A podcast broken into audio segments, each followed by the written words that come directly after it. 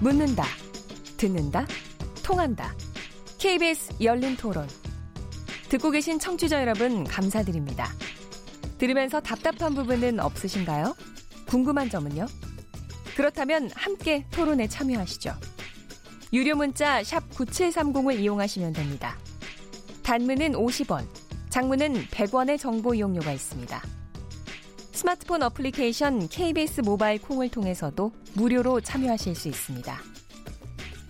KBS 열린 토론은 언제나 열려 있습니다. 듣고 계신 KBS 열린 토론은 매일 밤 1시에 재방송됩니다. KBS 열린 토론 월요일 코너 정체 재구성하고 있습니다. 어, 여러 청취자 의견들 오셨습니다. 제가 몇 개 소개해 드리겠습니다. 휴대폰 8221아버님. 오늘 이번 2차 북미 정상회담 부디 잘 됐으면 합니다. 여, 여야 5당도 회담의 성공적 개최를 지지하는 성명을 냈던데 모쪼록 정치권도 이번에는 같은 마음이라고 봅니다. 휴대폰 뒷번호 1509번님, 김 위원장이 열차를 타고 대륙을 종단하여 하노이로 가는 광경을 보니 의미심장해지나요? 어떤 결과가 나올지 기대합니다. 휴대폰 뒷번호 1459번님. 이번 2차 북미 정상회담이 성공했다는 평가를 얻기 위해서는 북한은 이번에는 핵무기 반출 목록을 내어놓아야 하고 미국은 그에 상응하는 경제 지원 대책을 구체적으로 제시해야 한다고 봅니다. 콩으로 아이디 한종 쓰시는 분. 남북 경협을 아무리 한다 해도 김정은의 체제로 경제 발전은 힘들지 않을까 우려가 됩니다. 저희가 또 여러 토론들을 이어갈 네. 테니까는요. 다음번 다음에도 많이 어, 반응을 주시기 바랍니다. 어, 월요일 정치 재구성은 영상으로 생중계되고 있는데요. KBS 모바일 어플리케이션인 마이K에 접속하시거나 유튜브 또는 페이스북에 들어가셔서 KBS 열린 토론 검색하시면 저희가 토론하는 모습을 바로 보실 수 있습니다. 청취자 여러분들 많이 참여해 주시고 또 많이 봐주시기 바랍니다. 오늘 김경엽 더불어민주당 의원님, 송석준 자유한국당 의원님, 이준석 바른미래당 최고위원님, 김용신 정의당 정책의장님 네 분과 함께 하고 있습니다. 어, 이번에는 이제 환경부의 블랙리스트 음. 또 한쪽에서 주장하는 환경부의 음. 체크리스트 이 논란에 대해서 얘기를 해보려고 합니다. 이 부분에 대해서 이 논란을 설명해 주시는 거를 어, 여기서는 저한테 큐를 김용신 정책위 의장님이 해주신 해주시는데 오늘 그냥 놔둬서 해주시죠. 이 아, 예. 얘기를 예. 이 환경부 블랙리스트 논란이 이 실체가 어떤 것인지 한번 얘기를 해주시죠. 예, 일단은 김태우 전 이제 그 수사관이 어, 청와대 특별감찰관 예, 감찰반이 2018년 1월에 이제 환경부로부터 어, 이른바 환경부 산하기관 8, 8곳에 임원 24명의 이른바 사태 관련 동향 문건을 환경부로부터 받아서 청와대에 보고했다. 이제 이게 이제 발단이 되어서 그동안 이제 청와대에서도 검찰 수사를 의뢰한 부분이 있고 자유한국당도 검찰 수사를 의뢰해서 검찰이 수사를 진행하면서 최근에 좀 세 가지 정도가 더 추가로 확인되었다라고 언론 보도가 나온 게 있습니다. 이제 그것만 네. 일단 제가 소개를 해드리는 게 맞을 것 같은데요.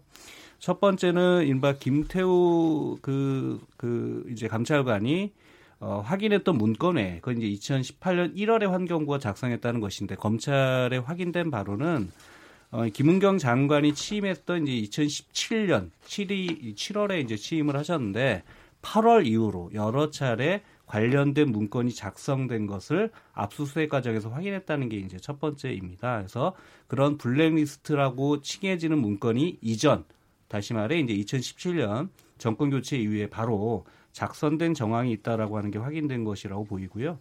두 번째는 어 이렇게 이제 사태 동향을 파악하면서 이제 사태 여부를 사직 여부 의향을 이제 쭉 파악한 리스트와 함께 반발 또는 뭐 어? 거부 또는 이제 근데 정치적 성향 어디 출신이다 이제 이런 거와 함께 산하기관 임원 조치 사항이라고 해서 이제 압수수색 목록에 장관 폴더에 어, 이 철저히 조사 후에 사퇴 거부 시 고발 조치를 취하겠다라고 음. 하는 문건이 이제 내용이 담겨 있는 이른바 이제 조치 사항 문건이 확인되었다는 게 이제 검찰 수사 결과로 현재 언론에 보도되고 있는 것입니다. 이런 네. 문제라면 장관도 이거를 알고 있었고 이른바 감사가 표적 감사가 아니었겠냐라고 음. 하는 의혹이 제기되는 것이고요. 네. 세 번째는 이른바 청와대의 개인 문제인데 어, 당시 이제 환경공단의 이사장과 이제 그, 아, 그 상임 감사와 본부장과 관련해서 서류 통과자들이 일괄 다 예컨대 불합격 처리가 되는 게 있습니다. 이 과정에서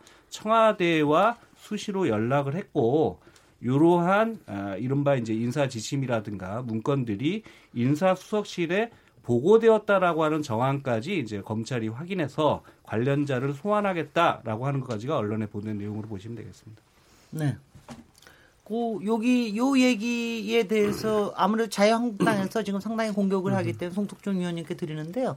그 전에 제가 여기서 얘기 저거 하겠습니다. 아까 그 금강산 입산료에 관련돼서 우리 우리 저 이 게시판에서도 굉장히 얘기를 많이 하고 그래서 저희가 여기서 알려주셨는데 어 아까 그 300, 1인당 300불이라고 하는 건 조금 너무, 너무 과다했던 것 같고요. 뭐 입산료 여기서 지금 많은 얘기하시는 분들은 저 사실은 이건 제가 잠깐 그걸 못 가봐서 제가 제가 정확히 몰라서 그러는데 기억이 이게요, 이게 저, 제가 정확히 말하는 게 뭐냐면 66. 입산료 입산료를 네.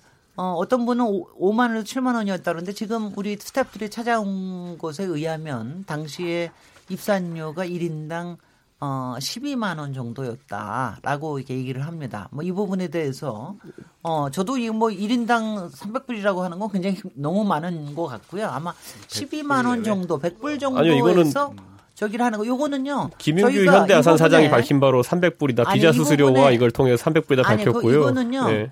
이거는 저기 저희가 오늘 이것만 가지고도 안 되고 그리고 아마 이거는 여행객이 부담하는 거하고 또 사업자가 부담하는 게 조금 다를 수가 있어요. 금강산강이 아, 저, 죄송합니다. 66만 원 이준석 정도 하고, 최고위원님. 예. 제가 얘기를 하고 있을 때 예. 끼어들지 말아주십시오.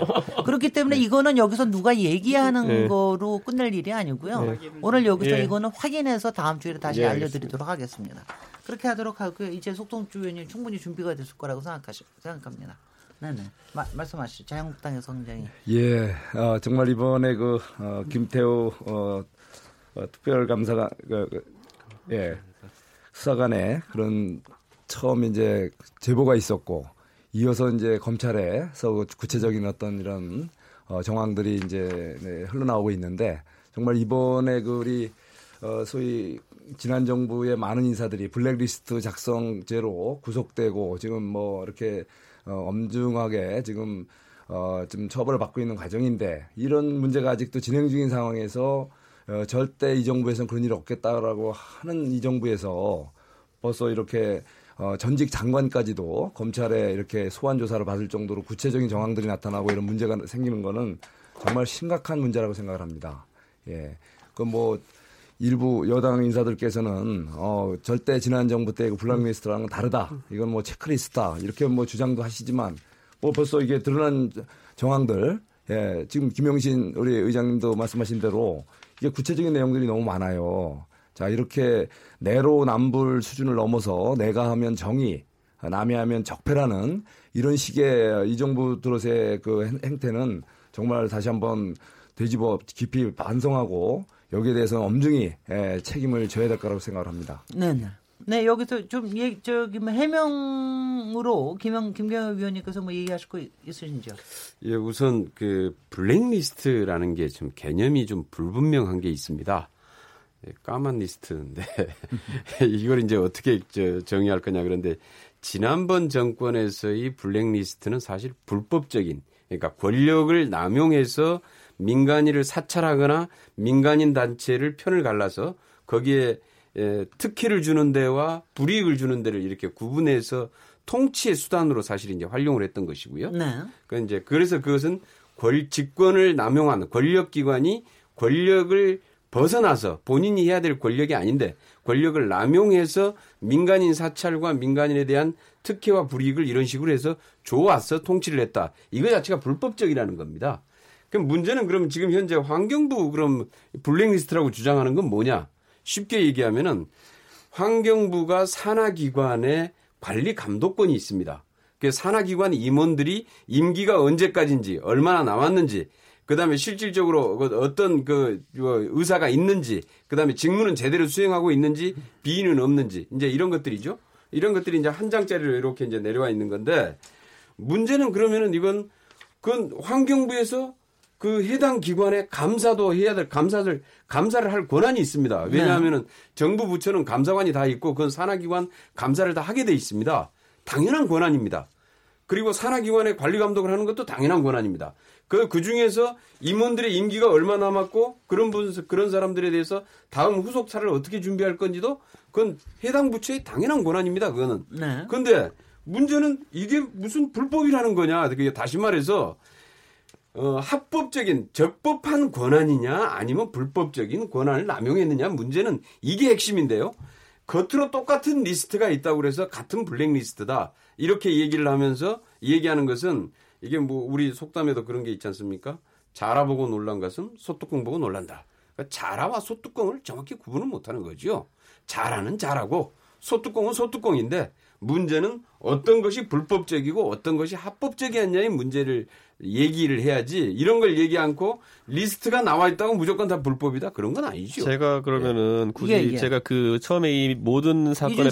됐던 김태우 네. 수사관이 들고 흔들었던 그 문건에 대해서 정확히 제가 문건 내용을 읽어드릴게요. 환경 제목이 이겁니다. 환경부 산하기관 임원들의 사퇴 등 관련 동향입니다. 이게 동향 보고서가 되려면요 어떤 행동이 있으면 안 되죠. 그냥 동향만 들어 있어야 되죠. 그런데 여기 보면 뭐라 되어 있냐면은 지난번에 한번 언급했지만은 상, 한국환경농단 상임감사에 대해서 반발, 과로하고 새누리당 출신, 그리고 밑에 반발, KEI 출신 이렇게 돼 있고요. 이게 지금 그러니까 반발이라는 건 제가 지난번에도 언급했지만은 누가 떠밀었기 때문에 반발할 수 있는 겁니다. 동양에 가만히 있는데 반발이 나올 수가 없고요. 밑에 비고에 뭐라 돼 있냐면요.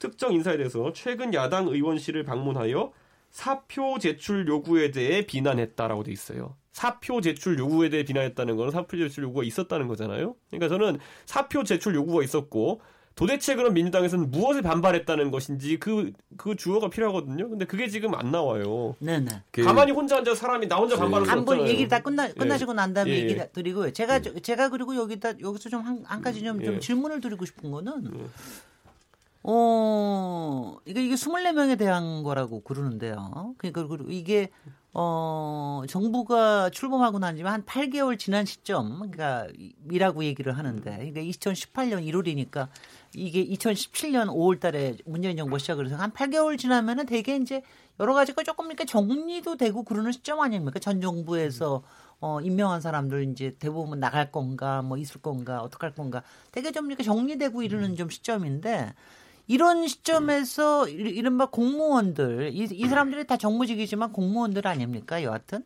이분들에 대해서 동향을 파악을 하는 게 당연히 사실은 동향을 파악을 해야 정상 아닌가요? 저는 제가 왜 그걸 제가 얘기를 하, 저, 저, 저기를 하냐면은 구- 사람들도 많이 왜냐 저한테는 물어봅니다.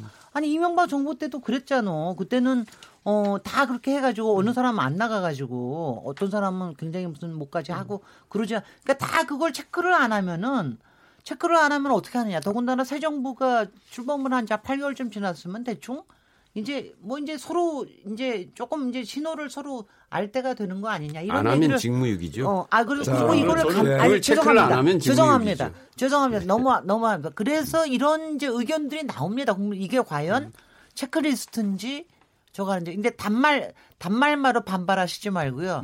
차근차근 논리적으로 설득해 주십시오. 예, 그래서 예, 예. 그 저- 제가 아까 네네. 상황 뭐 김용신 정황 정도를 의장님. 설명을 네. 좀 드렸는데요. 이제 네.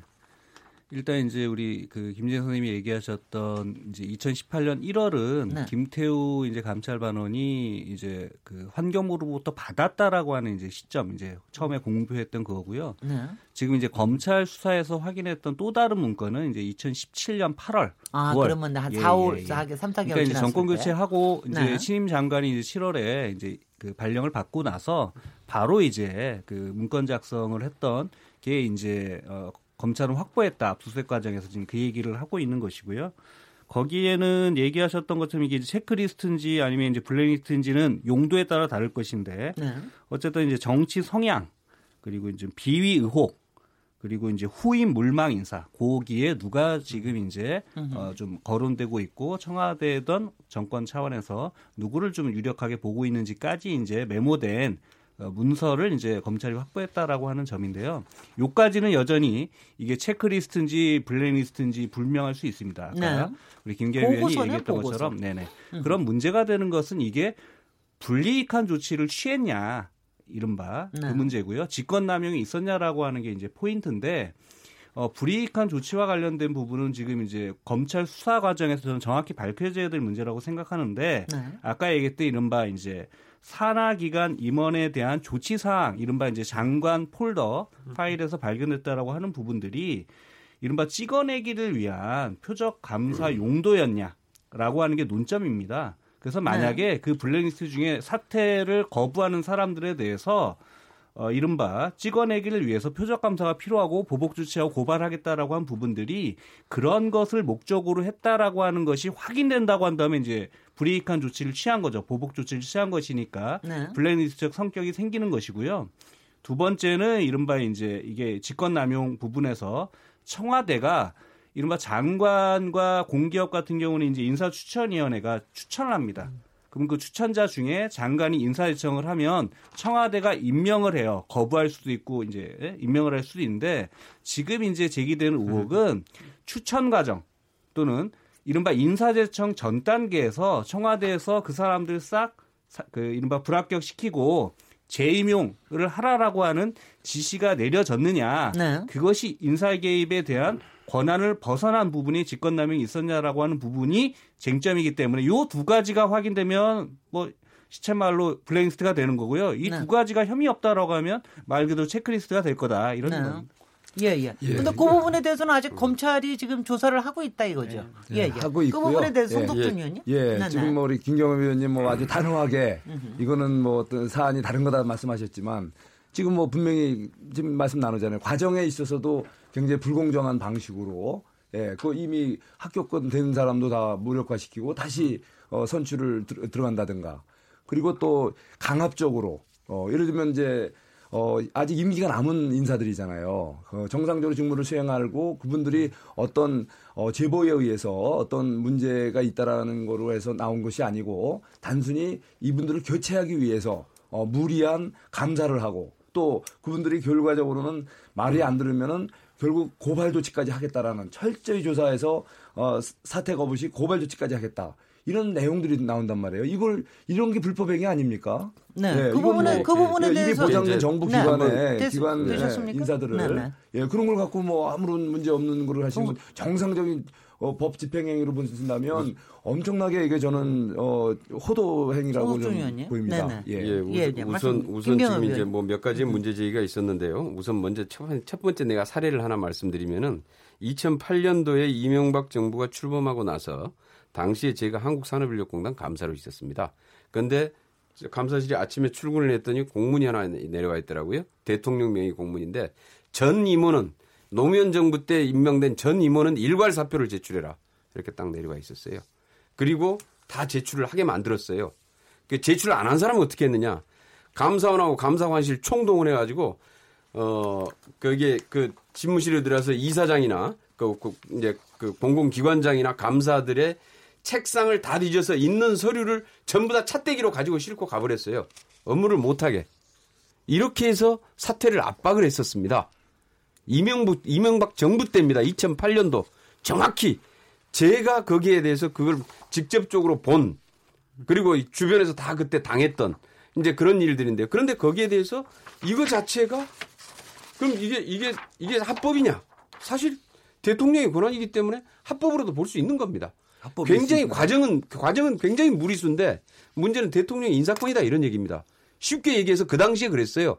그 당시에 이제 그 이명박 정부가 그랬어요. 이거 대통령의 음. 인사권이기 때문에 일괄 사표 다 받을 수 있는 거고 그런데 뭐가 문제냐? 이런 거였어요 그때. 근데 그 그런데 문제가 있는 네. 거라고 인식하신 거잖아요. 그런데 아니 그런데 이제 그 당시에는 문제가 있었으면 법적으로 당연히 대응을 했겠죠. 그런데 이거 이게 이제 대통령 인사권에 해당되기 때문에 그러면은 다른 문제 제기를 할 수 없느냐 이제 이런 문제를 가지고 검토를 하다가 이제 다들 이제 말았습니다.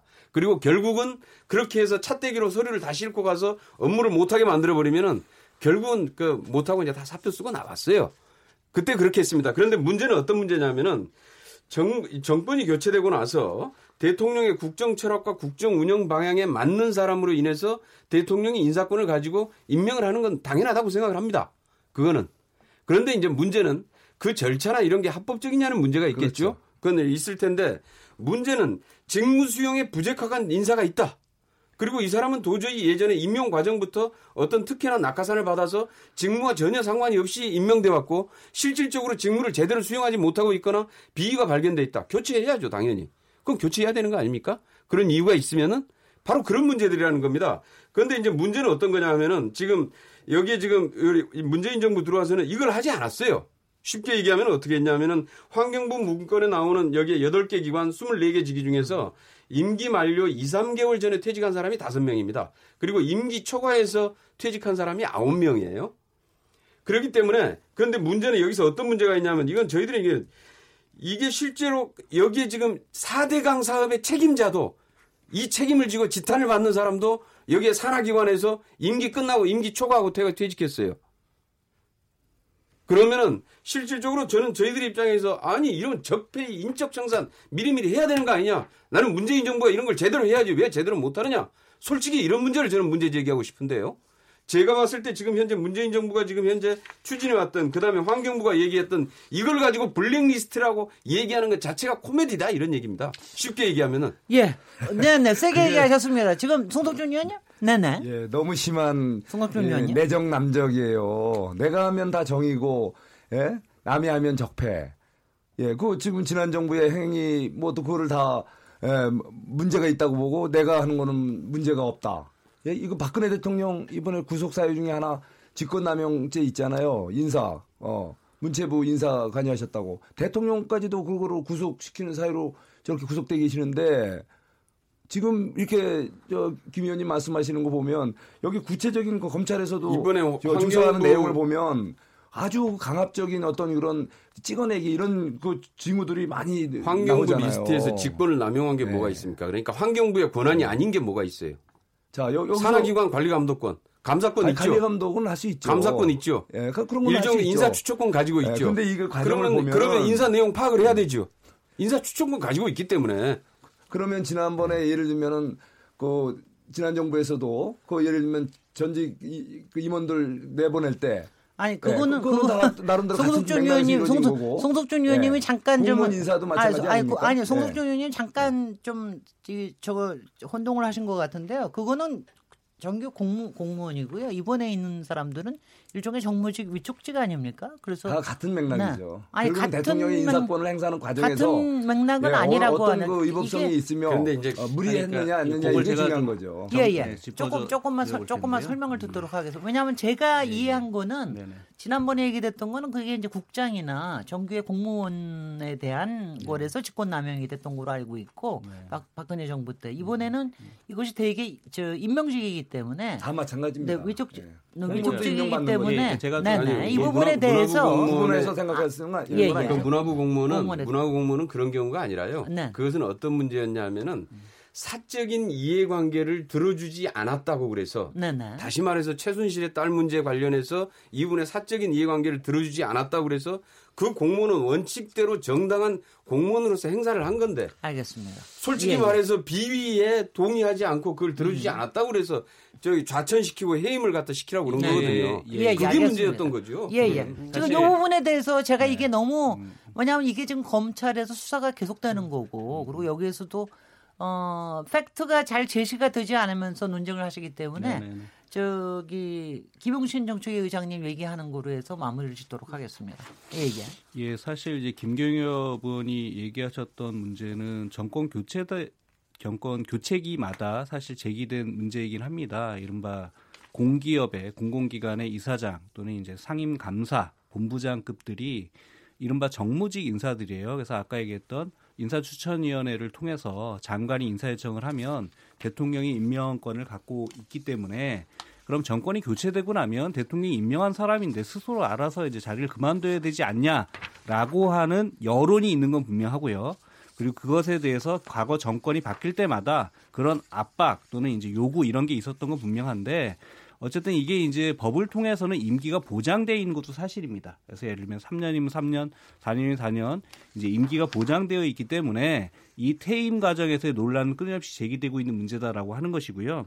문제가 되고 있는 건 정상적인 감사라든가 또는 비위가 적발되어서 그 책임을 묻고 예를 들면 법에 따라서 규정에 따라서 그 인사 조치가 된다고 한다면 그에 대해서 뭐라 하지는 않을 텐데 문제가 됐던 부분들은 이른바 철저히 조사한 후에 사퇴를 거부할 시에는 고발 조치하겠다. 예를 들면 이런 부분들은 명백히 이제 이거는 인사 보복이라든가 사퇴 거부에 대한 불이익한 조치라고 하는 부분으로 충분히 해석될 수 있는 여지가 있는 겁니다. 그래서 이것에 대한 진상은 확인돼야 될 것이라고 얘기 말씀드렸던 거고요. 네네. 아까 이제 청와대 인사 개입 문제도 그런 측면에서 어느 선에서 누가 어떤 방식으로 인사 제청 전에 사전에 권한을 남용했는지 안 했는지를 확인해서 그것이 확인된다고 한다면 문의 책임을 질 문제다 이렇게 정리하는 게 맞지 예, 예. 않겠나 싶습니다. 그 부분에 대해서는 네, 그 부분에 꼭 얘기하시고 있습니까? 저는 제가, 네네, 이준석 그러니까 의원님. 저는 아까 네. 김경호 의원님 말씀하신 어쨌든 정부와 철학을 같이 하는 인사들, 그러니까 김경호 의원 적폐를 청산 못한 것을 안타깝게 생각한다 하셨는데 그게 저는 정부와 철학이 다른 사람들이 물러나지 않은 것을 안타깝게 생각한다 이렇게 받아들이고요. 저는 그것도 일견 타당합니다.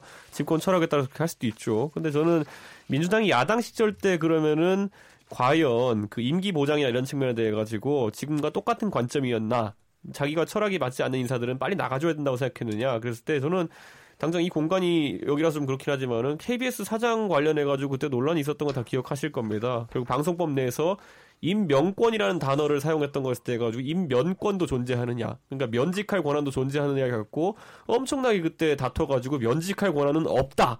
임기 보장해야 된다라고 주장했던 게 바로 민주당이거든요. 그렇기 네. 때문에 저는 이 임명권, 임명권 논란처럼 분명히 여기에 대해서는 다툼이 존재합니다. 그리고 알겠습니다. 민주당이 그때 선택했던 거는 면직권은 없고 최대한 임기 보장을 해주는 철학이 있다 봐. 저는 개개연 사건이긴 하지만은. 근데 이번에도 아, 비록 정권이 바뀌었지만은 그래서 좀 답답함을 느낄 수도 있겠지만은 임기 보장을 해주자는 철학을 그대로 유지했으면 오히려 일관성이 좀 있지 않았을까 하는 좀 안타까움이 있습니다. 거기에서 하나의 지금 착각을 하고 김경엽 있는데요. 위원님. 독립성이 정치적 독립성이 보장돼야 될 기관장이 있습니다. 자리. 그러니까 감사원장, 검찰총장, 그다음에 KBS 사장도 사실 그런 자리입니다. 언론- 언론 예, 기관. 이런 경우죠. 그래서 이제 거기에서 독립성을 보장을 해야 되는 거고. 그런데 KBS 사장을 이명박 정부에서 그렇게 해서 그 저기 표적 수, 감사하고 해가지고 검찰에 고발하고 그런데 나중에 물론 다 무죄 났죠 이제. 그게, 무- 그게 무슨 얘기냐면은 그야말로 표적 수사하고 표적 감사를 한 겁니다. 그렇게 쫓아낸 거죠. 그 그거 자체가.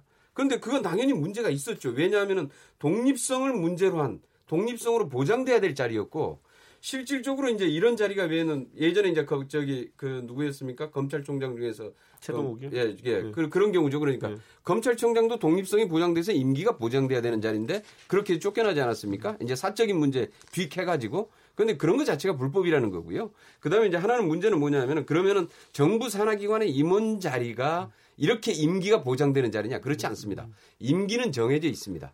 그러나 언제든지 직무 평가하거나 실질적으로 해서 직무 수행하는데 정말 적적치 않을 경우에는 교체할 수 있도록 돼 있습니다. 이런 경우는 그러니까 그런 독립성이 보장돼서 반드시 임기를 보장하지 않으면 안 되는 자리가 있고 이런 경우에는 실제로 국정 철학과 국정 운영 방향에 맞춰서 대통령의 지시나 정, 저, 그 해당 그 부처의 지시를 제대로 수행해야 될 산하기관들의 역할이 있는 거지요. 그거 못하면 실제로 교체시킬 수 있는 거죠. 그런데 예. 그럼에도 불구하고 이 정부는 제대로 교체를 안 했다 이런 얘기입니다. 저는 이게 문제라는 거예요. 4대강 사업의 책임자까지 계속 임기 넘을 때까지 놔뒀어요. 알겠습니다. 그래서 이건 해석의 차이인데 네네. 의원님 말씀하신 것처럼 결국 저는 김- 김, 의원님은 네네. 아주 중요한 독립성 유지해야 될 기관으로 감사원이나 아니면 검찰이나 아니면은 언론기관. 이런 언론기관을 지정하셨지만은 저는 좀 더 확장적으로 보고자 합니다. 이런 공직 사회에서 결국 이 자리들이라는 게 정무직이라고 표현되지만은 사실은 상당한 전문성과 그런 직업의식을 갖고 해야 되는 곳들인데 만약에 이거를 이거는 정무직인가 정부 철학만 받들으면 된다라는 취지로 가게 된다면은 저는 글쎄요 이 자리들의 존재 역할에 대해서 국민들이 의구심을 던지지 않을까. 예를 들어 감사나 이런 자리는요 저는 정권의 어, 어떤 철학에 따르는 자리가 아니라요. 그 기관을 정확하게 감사해야 되는 자리인데 그것을 보장하는데 임기와 더불어 가지고 오히려 정치적 독립성이 상당히 중요하다 저는 이렇게 파악합니다. 알겠습니다. 지금 이 부분은요. 네. 알, 알, 알겠습니다. 이 부분에 중요합니다. 이 부분에 대해서는 지금 앞으로도 뭐 정권이 바뀔 때마다 굉장히 일어날 수 있는 일이기 때문에 앞으로 이 부분에 대한 기준도 분명히 세워줘야 되는 게 필요할 것 같고요. 그리고 특히 이번 사안에 대해서는 지금 검찰 수사가 진행되고 있으니까 그 결과에 따라서 다시 한번 토론하는 거로 이렇게 하면 될 것 같습니다. 잠시 쉬었다가 다음 주제로 토론 이어가겠습니다. 지금 여러분께서는 KBS 열린 토론 시민 김진애와 함께하고 계십니다. 토론. 듣기만 하면 답답하시죠? 유료 문자 9730으로 문자 보내시면 토론에 참여하실 수 있습니다. 짧은 문자는 50원, 긴 문자는 100원의 정보 이용료가 있습니다. 스마트폰 어플리케이션 모바일 콩을 통해서도 무료로 참여하실 수 있습니다. KBS 열린 토론은 당신을 향해 언제나 열려 있습니다. 예, KBS 열린 토론 오늘 월요일 정치에 재구성하고 있는데요. 역시 어, 임명에 대해서 또 인선에 대해서 얘기를 하니까 요 짧은 기간 동안 또 엄청나게 토론을 이 짧은 기간 동안에도 혹시 이거 똑같이 화면에 나가는 거죠? 화면에 나간답니다. 오디오는 여러분들 이 오디오는 안 나가지만 화면에 나간다니까 여러분 각별히 아, 이제 조심하세요. KBS는 광고가 없어가지고 쉬는 시간이 없어가지고 뭐 공익 광고로 좀 네. 넘어안 됩니까? KBS 열린 토론 청취자들 문자들 보내주신 거 몇 개 소개해드리겠습니다. 콩으로 이응비음잉. 어, 정권이 바뀌면 같은 정책 기조로 일할 사람을 임명하는 건 당연하다고 봅니다. 그러기 위해서는 파악이 필요하지 않았을까요? 휴대폰 뒷번호 3203번님 체크리스트와 블랙리스트가 조금 똑같은 것이지 어떻게 다릅니까? 말장난일 뿐이라고 봅니다. 콩으로 하이픈 아이드님 사법부 블랙리스트와 환경부 리스트는 성격이 다르다고 봅니다. 환경부의 리스트는 정권 쟁- 창출과 상관없는 업무 리스트에 가깝다고 봅니다. 휴대폰 뒷번호 4185번님. 정권이 바뀌면 이걸 사퇴하던데 지형점이 다른 사람들과 어떻게 같이 갑니까? 그래도 지금 정권은 상대방 임기 보장이라도 해줘, 해줬 던데요. 네, 이런 여러 가지 의견들 주셨고요. 저희가 토론 세 번째 주제로 넘어가겠습니다.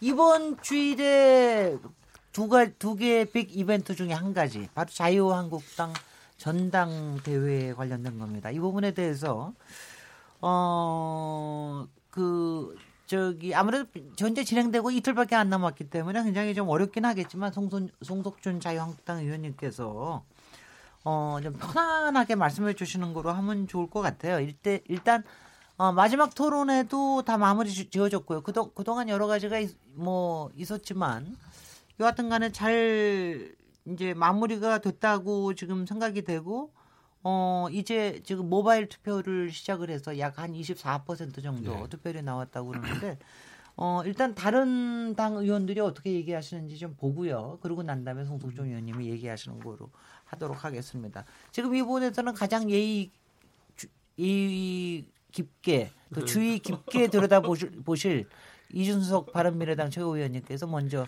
지금 현- 현재까지 지난주 이후 현재 스코어 어떻게 보고 계십니까? 저는 이제 파격의 연속이죠 지금까지는. 그러니까 결국은 오세훈 후보가 대표하는 소위 중도 보수 진영의 세가 이렇게 약했었나 지금의 자유한국당에서 왜냐면 과거에 새누리당 시절에 본다면은 그 강경 보수와 그다음 중도 보수 세력이 균형을 좀 잃었기 때문에 좀 그것이 당이 어, 굴러가는데 좀 어, 나쁘지 않았다는 생각이 들었는데 최근에 보면은 황교안 총리마저도 대세론에 힘이 어 있음에도 불구하고 이번에 보면 태블릿 PC 같은 참 민감한 안건을 꺼내든 것 자체가 전 이해가 가지 않습니다. 왜냐하면 소위 말하는 이럴 때는 소위 말하는 떨어지는 소나기도 피해가야 되는 그런 아주 어 조심스러운 상황인데 오히려 논쟁의 핵심으로 본인이 빨려 들어갔다는 생각이 들고요. 그래서 저는 자유한국당 전당대회 이후에 과연 노선 설정을 어떻게 할지가 더 이제 궁금해지고요. 다만 이번에 또 소위 말하는 삼김이라고 저희가 표현하는 그 김진태 그 대표 후보 그리고 김순예 최고위원 후보, 김준교 청년 최고위원 후보가 예, 실제로 상당한 이번에 인지도 상승을 겪었거든요. 그렇기 때문에 또 최고위원 선거 정도에서는 인지도가 상당히 중요하기 때문에 이분들이 만약에 입성하게 된다면은 이것을 이제 보수층에서 또 특히 넓게는 국민들이 어떻게 받아들일까라는 생각을 좀 해보게 됩니다. 왜냐하면 제가 봤을 때는 그 삼김 중에서 김진태 후보는 약간 당선권과는 멀다고 생각하지만은 나머지 두 분은 이제 워낙 이제 최고위원은 인지도 게임이 될 수 있기 때문에 좀 유리한 고지를 점해가는 것이 아닌가 이런 생각이 들어서 이 부분은 앞으로 그러니까 우리가 뭐 극우화라는 단어는 너무 제가 생각 너무 했다 보는데 강경 보수화 정도의 단계에서 어떻게 자유한국당이 대처할 것인가 그걸 다시 복원할 수 있는 복원력이 있겠는가에 대해서 좀 약간 의구심이 듭니다. 예, 예, 정의당인데요. 김영진 그 정치위원장님. 뭐 어제까지 투표율을 보면 지난번 이제 2017년 투표율에는 좀 못 미치더라고요. 그래서 2017년 이제 당 대표 경선 때는 제가 찾아보니까 이제 저도 기억이 안 나서 찾아보니까 이제 홍준표 후보하고 원유철, 신상진 후보가 이제 해서 치렀던 이제 대선 이후에 치렀던 이제 전당대회인데 거기보다 지금 이제 투표율은 조금 미 약간 아, 좀 하야하는 그런 정도여서 흥행은 어쨌든 목표한 수준은 못 이룬 것 같다라고 이제 평가들을 하는 것 같고요. 그 이외에 여러 가지가 있겠지만 뭐 홍준표 전 대표의 불출마도 있었고 대표적으로 5.18 망원 퍼레이드도 있었고 그 다음에 이제 가면 태극기 부대라든가 또는 뭐 일부 후보들의 극우 포퓰리즘에 가까운 이런 발언들이 있었고 그다음에 대표 후보조차 아까 얘기했던 것처럼 우경화 경향들을 보이는 그런 발언들이 그런 결과를 미친 게 아닌가 싶고요. 제가 봤을 때 이미 1위는 다 정해진 것 같고 이른바 황교안 전 총리가 1위를 할 것이라고 하는 부분은 뭐 그건 이견이 없는 것 같고요. 오히려 관심은 2위를 누가 할 거냐 이 부분에 가 있는 것 같습니다. 가 있는 것 같고 아까 우리 이준석 최고위원도 얘기했던 것처럼 하필 다 김씨더라고요. 삼김이라고 해서 저는 그냥 명칭할 건데 극우 삼김이라고 좀 이렇게 명칭할 텐데 그 트리플 크라운을 이루는 게 아닌가 우려가 있습니다. 그 얘기는 무슨 얘기냐면 김진태 후보가 2위를 하고 여성 최고위원을 한 명을 따로 뽑는데 이 중에 만약에 이제 김순례 후보가 의원이 당선되고 청년 최고위원도 한 명을 따로 뽑거든요. 그러니까 그 네 명 중에. 네. 근데 거기에 이름하여 이제 김준교 후보가 만약에 당선된다고 한다면 그는 뭐 자유한국당에게도 충격일 뿐더러 국민들에게도 커다란 충격을 줄 거라고 생각하고 글쎄 모르겠습니다. 어, 황교안 캠프나 이른바 지지층에서 전략적 투표를 해서라도 예를 들면 아 이렇게 하면 굉장히 당이 위험해지겠다 이런 정도의 판단을 하지 않는다고 한다면 저는 그분들이 아까 얘기했던 것처럼 이제 이른바 노이즈 마케팅을 포함하여 당내 지지층에는 일정하게 어필한 측면이 있기 때문에 그러한 결과가 우려스러운 결과도 어, 나올 수도 있는 게 아니냐 이런 우려를 갖고 있습니다. 네. 지금 뭐 김경현 위원님 더 여당으로서 뭐 하실 얘기 있으세요? 예. 우선 잠깐 여당으로서 평가를 좀 해보면 네, 네. 예, 평가를 좀 해보면. 네, 네. 아직까지 이런 전당대회는 없었다. 요새 아 이게 극한 직업에 나오는 이거는 이건 저도 압니다. 하나의 포인트는 이게 자유한국당 전당대회냐 대한애국당 전당대회냐라는 게 하나 포인트가 있고요. 소질이 또 하나는. 이게 전당대회냐 막말대회냐 이런 논란이 있죠. 앞으로도 이런 전대는 없을 것이다.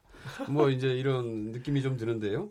일단 좀 전대의 과정에 전반적으로 보면은 5.18 망언, 뭐 군사 쿠데타 옹호, 박근혜 탄, 탄핵 무효, 태블릿 PC가 조작됐다, 뭐 19대 대선이 무효다, 문 대통령 탄핵, 탄핵해야 된다. 정말 아주 헌정 부정 망언, 그냥 막말, 고성, 야유, 가짜 뉴스. 최악의 망언 대회다. 이렇게 보고요. 이번 전당대회를 통해서 자유한국당이 완전히 태극기 부대의 우물에 빠졌다. 저는 이렇게 생각을 합니다. 그래서 실질적으로 민심으로부터 고립을 자초했고, 어, 실질적으로 지금 현재 나타나고 있는 양상도 민심과 동떨어진 당심, 전혀 반영이 안 되는 당심이 별도로 존재한다는 것이고요. 그런 측면에서 이 태극기 부대의 우물에 빠진 자유한국당이 이후에 실질적으로 헤어나올 수 있겠는가? 다시 말해서 합리적인 보수나 중도 쪽을 좀 더 포괄하고 확산해가는 전당대회가 아니라 극도로 입지를 좁히면서 극우 진영의 핵, 그 태극기 부대에 초점을 맞춘 전당대회가 돼버렸고 그러다 보니까 아예 주장들도 아주 그 극단적인 발언들이 계속 나오게 되고 그래서 이제 도로 박근혜 당 뭐 이런 얘기를 넘어서서 5.18 이제 망언들 얘기를 한 의원들을 어, 지도부에 입성할 기회까지 준 것을 보면은 도로 박근혜 당을 넘어서서 이거는 거의 도로 전두환 당이나 쿠데타당으로 과거로 회귀를 해버린 거 아니냐 이런 안타까움이 있습니다. 아 너무 워딩이 세시네요. 참네. 송석준 송석준 위원님, 네네. 자유한국당, 네. 예, 지금 말씀하신 부분들 어, 어쨌든 뭐 예, 고견으로 제가 잘 예, 받아들이겠습니다. 하지만 아, 이번 전당대회 본질이 너무 이렇게 왜곡 호도되는 것 같아서 좀 안타까운 생각이 듭니다. 이번 우리 자유한국당의 아, 전당대회 그리고 그동안의 우리 후보들의 아, 그동안의 어, 우리 연설회 이런 걸 통해서 어, 국민들이 원하는 게 있습니다. 아, 국민들이 원하는 것은 어, 대한민국의 현실, 어, 이게 무너져가는 대한민국, 아, 경제, 안보, 뭐 민생, 예, 안전 여러 면에서 그 굉장히 국민들이 좀 피폐해져 있고 힘듭니다. 아, 이거를 좀 심판해 줄 수 있는 대한정당이 나오기를 기대하고 있는데 그 다, 다- 당의 어떤 모습을 어, 열망하는 국민들의 기대에 에, 부응할 수 있었던 것이 이번에 자유한국당 전당대로 가는 이 여정이 아니었나 생각이 듭니다. 아, 이거를 통해서 그동안에 어, 문재인 정부 들어서 어, 만 2년, 도안 됐는데 정말 구석구석에서 정말 그 경제가 무너지고 또 안보가 심히 우려스러워지고 어, 지금 어, 우리 사회 통합, 예, 우리 국민적인 갈등이 점점 커지고 있고 아, 이러한 현실에 대해서 이번 전당대회를 통해서 어, 많이 국민들에게 공감대를 형성하면서 이렇게 같이 어, 세상에 알리는 기회가 됐다고 생각합니다. 자, 그런 의미에서 이번에 후보들 물론 이제 과정에서 좀 일부 과한 이런 발언, 예, 그로 인해서 국민들을 걱정하고 우리 사회에 많은 걱정을 끼친 부분에 대해서는 저는 저, 정말 저도 유감스럽게 생각을 합니다. 하지만 그것이 본질은 아닙니다. 예, 근본적으로 우리 대한민국이 어, 이렇게 국내외적으로 과거 구한말 못지않은 엄중한 이런 그 급변하는 이런 국내 그런 환경 속에서 어, 우리가 그동안에 어, 대한민국 70주년 막 지나고 올해 이제 어, 3.1 운동 그리고 대한민국 임시정부 수립 100주년에 그참 의미 있는 이런 시기를 맞아서 어, 우리 대한민국가 제대로 가고 있는가 또 과연 어, 지금 대한민국을 국정을 담당하고 있는 현 여당이 정말 우리 국민들을 실망시키는 거 또 잘못된 거는 없는가 아, 그 부분에 대해서 이번에 어, 제대로 한번 짚어보고 한번 우리가 어, 같이 따져보는 그런 좋은 기회가 된 것 같고요. 여기에 대해서 국민들은 상당히 희망을 전 가졌을 거로 생각을 합니다. 그래서 이번에 일부 어, 정치적인 어떤 수사에 의해서 어떤 일종의 어떤 프레임에 의해서 어, 상당히 무슨 어, 구구하니 또 아, 지금 말씀하신 대로 도로 무슨 당이니 이런 식의 그런 폄훼된 언어는 어, 정말 국민들 어, 현실, 경제 무너져가고 어, 모든 것이 이렇게 불안해지는 이런 대한민국 현실에서 에, 정말 적절한 그런 표현이 아니라고 봅니다. 저는 예. 정치라는 것은 여든 야든 서로 존중하고 서로 또 파트너가 돼서 우리 대한민국 국민이 원하고 시대가 원하는 방향으로 나라를 방향을 제대로 끌고 가야 되는데 지금 뭔가 지금 여야 타협의 정치가 실종되고 있다. 우리 잔치하는 우리 어 야당 제1야당의 전당대회를 갖고 너무 어 정말 비아냥되는 어, 너무 이렇게 희화하는 이러한 어떤 우리 정파, 다른 정파들의 행태는 심히 유감스럽게 생각합니다. 근데 지금 이제 그 어대황이라는 말이 다들 네. 나오곤 했죠. 어차피 대표는 이제 황교안 전 총리가 될 것이다 이건데 그런데 사실은 이제 조금 이상한 게 여론조사에서 당내 여론조사하고 그다음에 일반 시민 음, 음. 여론조사가 굉장히 격차가 많이 나는 것 같이 보이더라고요. 그러니까 특히, 예. 뭐 일, 네, 네. 그 시민 조, 조사에서는 오세훈 대표가 음. 오세훈 후보가 가장 앞서고 그리고 당내에서는 황교안 후보가 가장 앞서고 그것도 한 6, 60% 정도 앞, 60% 굉장히 많이 앞서는데 이런 괴리를 어떻게 봐야 될지 이런 부분에 대해서 좀 신경이 쓰이긴 쓰이지 않으십니까? 저는 그런데 제가 봤을 때 여론조사 지지 여론조사 지지층 같은 경우에는 네. 내가 자유한국당 지지한다 그랬다가 내일 지지 안 한다고 답변할 수 있어요. 그러니까 그거는 그렇죠. 절차가 필요한 게 아닙니다. 전화 왔을 때 어떻게 답하느냐의 문제거든요. 네. 당원이라는 것은 투표하는 당원은 탈당이라는 절차 또는 입당이라는 절차는 굉장히 번거로운 절차입니다. 그래서 제가 바른미래당 이제 전당대회 때 저도 경험했던 것인데 뭐냐면요. 이게 참 공교롭게도 바른정당과 국민의당이 합당을 생긴 당 아닙니까? 그러니까 그 각 당의 당원 명부를 승계하는데 바른정당 때 보면 이제 탈당 사태를 겪었잖아요, 저희가.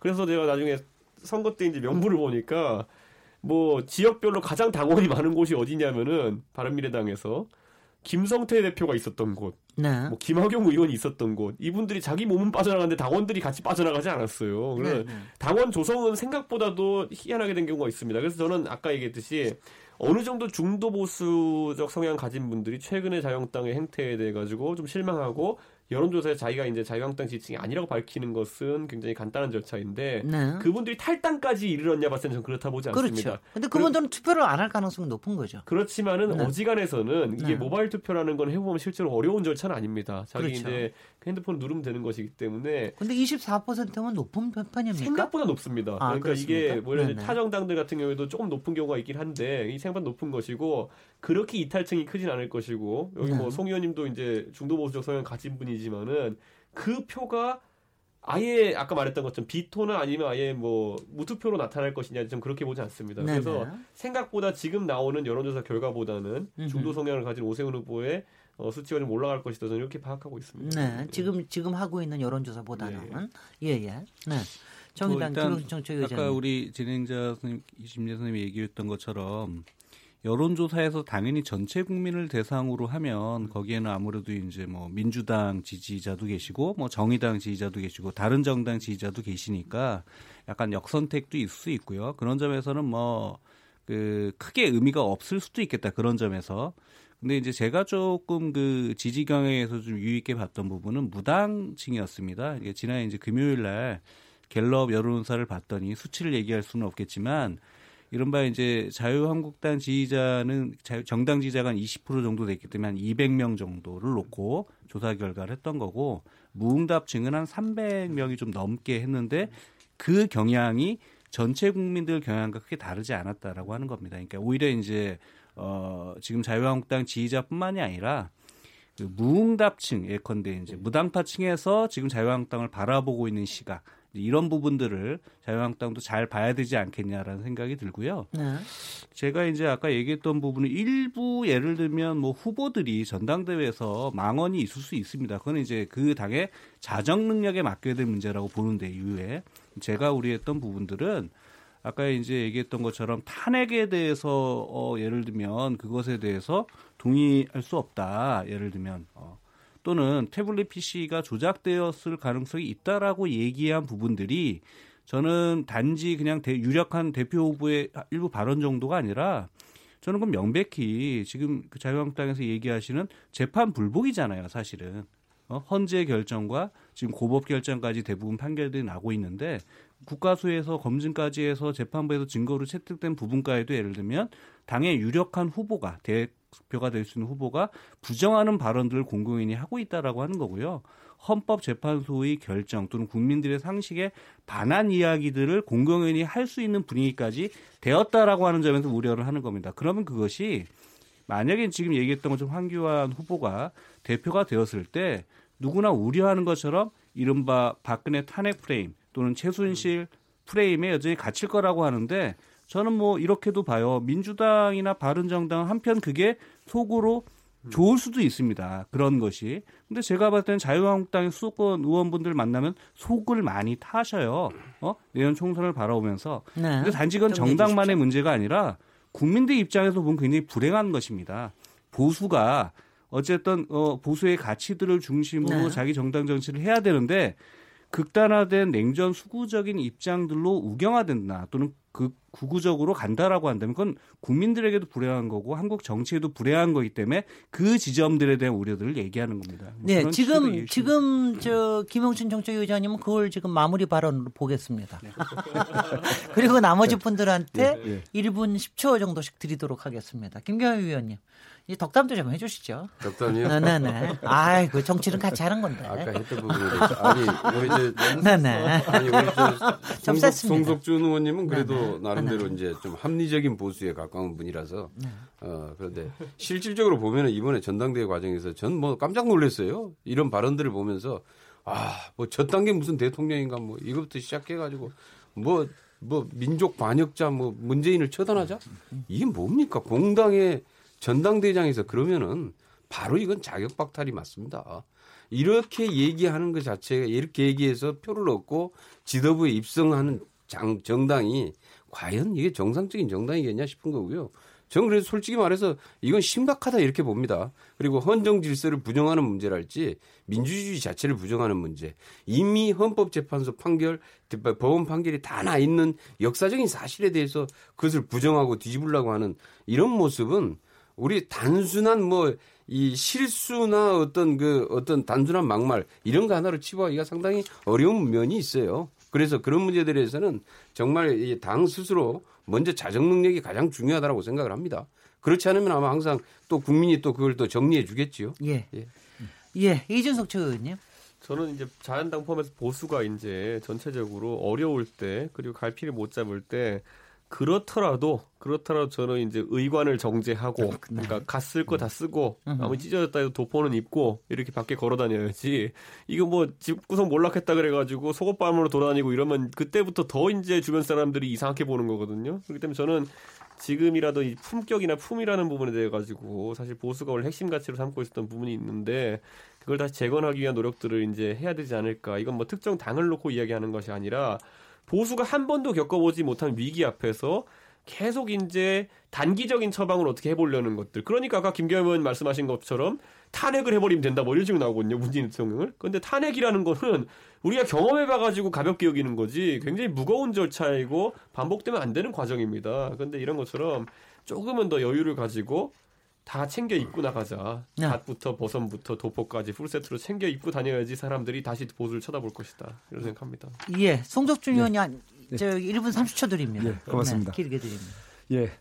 아, 좀 많이 걱정을 해주셔서 고맙습니다. 예, 우리 자유한국당이 이번 어, 전당대회를 치르면서 아마 많이 그동안 잘못된 거 반성하는 기회도 이제 삼을 것이고요. 또 새롭게 국민들에게 어, 저 민심으로 다가가고 또 이 시대 정신이 원하는 진정한 우리 당이 공당으로서 해야 될 게 뭔지 이제 아마 더 많이 배우고 깨우치는 기회가 된 것 같습니다. 이번에 이제 후보들 어, 여러 가지 어려운 속에서도 어, 열심히 또 뛰어주셔서 다양한 스펙트럼을 보여주셨습니다. 세대별로도 장년층 또 중년층 좀 비교적 젊은 이런 후보들도 많이 나오셨고 또 다양한 어, 이런 계층 출신의 후보들이 나와서 우리 당의 여러 가지 가능성을 좀 보여주는 좋은 기회가 됐던 것 같습니다. 예, 이번 계기로 해서 우리 당은 절대 그 법치주의와 헌법 질서에 반하는 어, 그런 행위는 해서도 안 되고 하지도 않습니다. 그 지금 우려했었던 그런 지적들은 아마 저들이 겸허히 수용해서 혹시 그런 오해가 안 생기도록 앞으로 이제 이번 전당대회를 통해서 새롭게 당 지도부가 구성이 되면 아마 국민들로부터 보다 사랑받고 예, 그야말로 국민들에게 어, 믿음을 주는 그런 이제 수권 정당으로서 그런 새로운 일신된 모습을 보여줄 것으로 저는 확신을 합니다. 예. 어, 아울러 오늘 제 시간 조금 남았으니까요. 오늘 이 자리를 통해서 정말 각 당의 저 훌륭한 이렇게 어, 어, 의원님들 또 우리 정책위장님들 또 최고위원님 같이 이렇게 하면서 오늘 많이 배우고 우리 대한민국의 정치의 희망을 느꼈습니다. 우리 다 같이 이제는 좀 더 많이 대화하고 타협하는 그런 좋은 정치 했으면 좋겠습니다. 여당 의원 같으세요. 상생과 저와의 전적으로, 예. 전적으로 예. 동의합니다. 자, 저기 이번 주일에 그동안 기다렸던 2월 말에 큰 이벤트 두 개가 이제 완결되게 됩니다. 그 이유가 더 중요해지겠죠. 오늘 토론에 참석해 주신 김경엽 더불어민주당 의원님, 송석준 자유한국당 의원님, 이준석 바른미래당 최고위원님, 김용신 정의당 정책의장님 네 분 모두 감사드리고요. 저는 내일 7시 20분에 다시 돌아오도록 하겠습니다. 감사합니다. 고맙습니다. 예, 감사합니다. 고맙습니다.